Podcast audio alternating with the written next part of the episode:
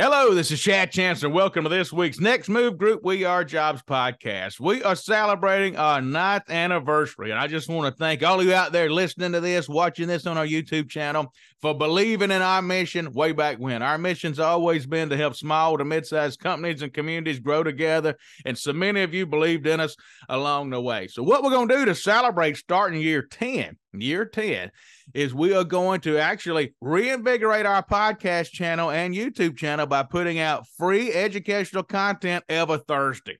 We used to do videos and shows every single Thursday free for the entire public. And then as our business has grown, we've gotten busy. So sometimes it's hard to do that. But we're going to redo that now since we're starting out into year 10. So every single Thursday, we're going to put out for you educational content that's free on both the podcast channel and the YouTube channel. We've got about 120 videos we've done for our movement members. They get to access all our videos. So what we're going to do is play parts of those videos for you that's educational. You'll get absolutely free educational content.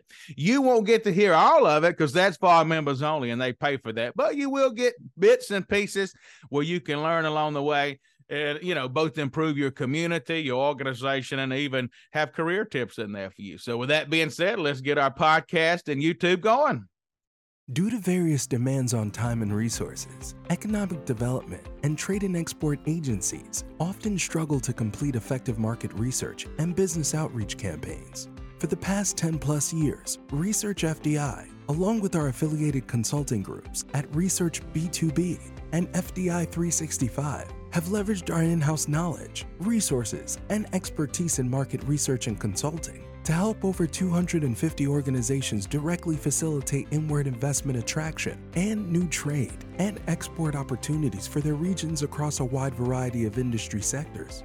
Our highly personalized services and best cost to quality ratio in the industry ensures our client satisfaction, leading to repeat customers year after year. What are you waiting for? Leave the market research and business outreach to the expert team at Research FDI to learn more about our services, contact us today. Welcome to part five of our five part economic development staff training series. So, this is the last part. Today, we're going to talk about the basics of reading financial statements of companies. What do you really want to look for? What's important? Then, we're going to talk about offering financial incentives off of that. So, we're purposely going to try to get through this fast today because accounting bores people. Talking finances bores people. We're not going to get into every little detail. This is not accounting 101. We're going to try to show you what's really important for you to look at on each financial statement. So, this is part five. So let's review what we've done. The first part of this series was really an introduction to economic development. What do all these acronyms mean? Why is all this important? Part two was keeping your community's inventory up to date. What do you need to know about your labor force, your workforce? What you need to know about your utilities, so on and so forth. Part three was understanding business retention and expansion. Part four was completing RFIs and marketing your town and hosting prospect visits. So, why does this one come at number five? Well, you really typically don't get to look at a company's financial statements until they visited you. So, until you get through those first few parts, you don't get to this stage of the game, if that makes any sense. But after you host a good prospect visit, you then typically will be told who the company is. And then you can actually, especially before you start negotiating incentives, they'll ask you for incentives we'll get into.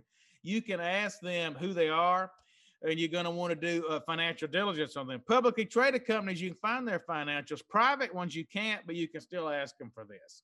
So let's get into the basics of reading a financial statement. So there's three different type financial statements that we're going to want to talk about. The balance sheet, the profit and loss statement, and the statement of cash flow. So what I'm going to do is show you really on each one what's important, what their purposes are, and what's important. If you're going to see hundreds of numbers on each one. So it's really important to understand what's the most important thing. So a balance sheet's where we will start. A balance sheet gives you a snapshot at any given point in time. You pick a date of what a company owns and what it owes. And so the difference in that is, you know, what equity they have, how much it's worth, not how much it's worth as far as somebody buying it, how much cash it has versus it owes. So what it owns versus it owes, if that makes any sense. And don't just think of it in cash. We're going to talk our assets, but I'm going to try to simplify this for you. So it's what it owns versus what it owes is what the balance sheet shows you. So you can pick this at any given day. I can run Next Move Group's balance sheet right now and see what do we own versus what do we owe. You can look at the last year, you can look at the last quarter, whatever picture you want is going to give it to you on that day. So that's what a balance sheet is. So, first thing you want to really understand. Let me move our picture, my picture over here so you can see this. So, first thing you want to understand is current assets. Current assets. So, that's going to be at the top of the balance sheet. So, let's just focus in this section right here at the top left for now. Current assets. What are these? These are assets that can be converted to cash within a year. So it's cash in the bank, things such as this. Plus accounts receivable. What are accounts receivable? That are, are, invoices that are outstanding that people owe for. So let's say the next move group does an executive search. Right now, we're doing one for Oshkosh, Wisconsin. Once they hire a person, they owe us money. So accounts receivable is I send them an invoice, but they hadn't paid us yet. They owe us that money. So that's considered an accounts receivable. And then inventory is also considered a current asset. Our business has no inventory, but if you're in manufacturing, retail, you have inventory to sell, that's considered a current asset. So assets that are current are things that that business is going to use in a year, can use within a year. It's not long term. It's not long term. It's not a plant they've bought where they just can't up and sell it whenever they get ready. See what I'm saying? That's considered a current asset. So if you move down the balance sheet, what is a non-current assets? These are assets that are expected to be held greater than one year. So things like property, plant, and equipment. Why does the difference matter? Well, the difference matters because current assets, this is the money that this company could get hold of if it needed. If it had to pay off a debt, if something hit like coronavirus and they were in real trouble, you know, you want to know the current, uh, what do they have right now? Because the more they have, the less risky they are, the more chance they have to survive hard times. That's kind of how you want to think about that. The non current assets, they're expected to hold more than a year property, manufacturing plants, equipment, so forth. So let's work our way down. The top of the balance sheet are assets, what the company owns. As you get into the middle, this is what they owe. So these are liabilities. So the first one is current liabilities. These liabilities will be paid in less than a year. Just how current assets they can get hold of in less than a year. These are liabilities that will be paid in less than a year. They're considered current let's say you have a note to somebody, you owe somebody something, but it's not payable for two years. That's not considered current. This is what I owe now. That's how you need to think about a current liability. So liabilities be paid less than a year plus accounts that they currently owe, accounts that are currently payable. What is accounts payable? That is when I owe somebody something. So let's say that uh, I pay somebody to build a uh, a website for us and they finish. So now I owe them the money. Accounts payable is the day I owe it versus the day I send them the money. You know, maybe there's two, three weeks there that I don't send them the money because I'm not doing my books yet. That's typical in business. That's considered an accounts payable. So current liability is important because this is what they owe now.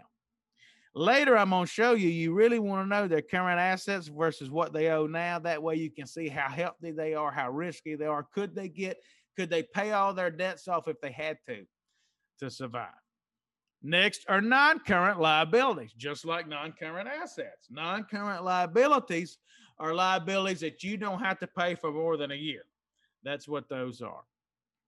So, right down here is very important total equity. I wish this was at the bottom of the balance sheet. It confuses me. I'll always be honest. This confuses me. I wish to goodness total equity was the very bottom dollar because the bottom dollar is how much you own, if that makes any sense. But what they do is add up your liabilities and equity at the bottom. I hate it. Right here's what you really want to see total equity. So, what is this? This is the total assets of a company. So, this one's just 15 million minus the total liabilities. So the total equity doesn't matter if it's current or non-current. See what I'm saying? So in our business, uh, we have a car that we own in the business. That car's not paid off for four more years. Doesn't matter in total equity. We own the car, we owe whatever. That's not our current situation. That's our total equity. So what you really want to know here is, you, first of all, you want this to be a positive number. If this is a negative number, you might not want to track this company your town. That would mean they owe more than they own. So total equity is probably uh, one of the top things you need to look for for health of a company. Is it positive? The bigger it is, the better. They own more than they owe. So most of the time in a financial statement, you'll see one year next to another. So this was 2018. This was 2019. So you'll see they gained about two and a half million dollars in equity from one year to the next, which of course is very, very good. So this is simply total assets minus total liabilities gives you your total equity. So, to me, the most important ratio on a balance sheet is something called the current ratio. That's what it's called, the current ratio. So, what is it? It is dividing the current assets, which you can find in the top left, the current assets divided by the current liabilities. What does this tell us? This tells us how much more assets we have currently than what we owe that we could get a hold of quickly within a year's time. See what I'm saying? Not a plan I got to sell, cash I can get a hold of. So this company's current assets are, 9 million some change, almost almost 10 million. And they currently owe 4.2 million. That's what's owed right now. So if you divide those in two, this company's current ratio is 2.32. So they have 2.3 times more current assets than current liabilities. That's good.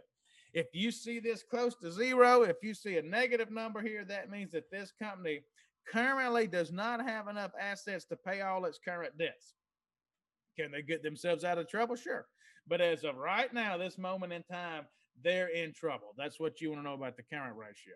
Another important ratio to understand is something called the debt to equity ratio. Now, if I was only going to want to know one thing of the balance sheet, it would be the current ratio for me this tells me how risky a company is to me. It's first thing I look for. That along with the total equity, first thing I look for. But then you'd like to know the debt to equity ratio. So what that is, I've showed you where total equity is. It's this bottom, almost bottom dollar. I wished it was. But you want to divide the total liabilities of a company right here Thank you for listening to this week's episode of the Next Move Group We Are Jobs podcast. The remaining portions of this episode is actually reserved for our movement members only. We've got about 250 communities, power companies, and large counties who have joined our membership program called the Movement, and they get access not only to the rest of this show, but they also get to come to our Mardi Gras event with site selectors for free. We have live Q and A meetups, so we have a whole lot of interaction with our movement members. We'd love for you to join that. And again, you get the rest of this show plus literally hundreds others. We, we put them out all the time. We've got videos in there from career tips for resumes to how to help your community grow to even Robert's Rules of Order. Uh, you can actually get a 50% off discount code since you've made it this far in this show by using the number nine. When you see a discount code area, put in nine. That'll be for our ninth anniversary, and you get 50% off. To learn more about that, go to nextmoveondemand.com slash movement membership. You get over there, you can see a lot of the shows we've done have a teetotal demo of it. Nextmoveondemand.com slash movement membership. We got about 250 members. We'd love to have you. You can also find it if you go just to our main website, nextmovegroup.com. At the top, you'll see members only. Click that and then click learn more, and you can learn about it there. Thank you so much.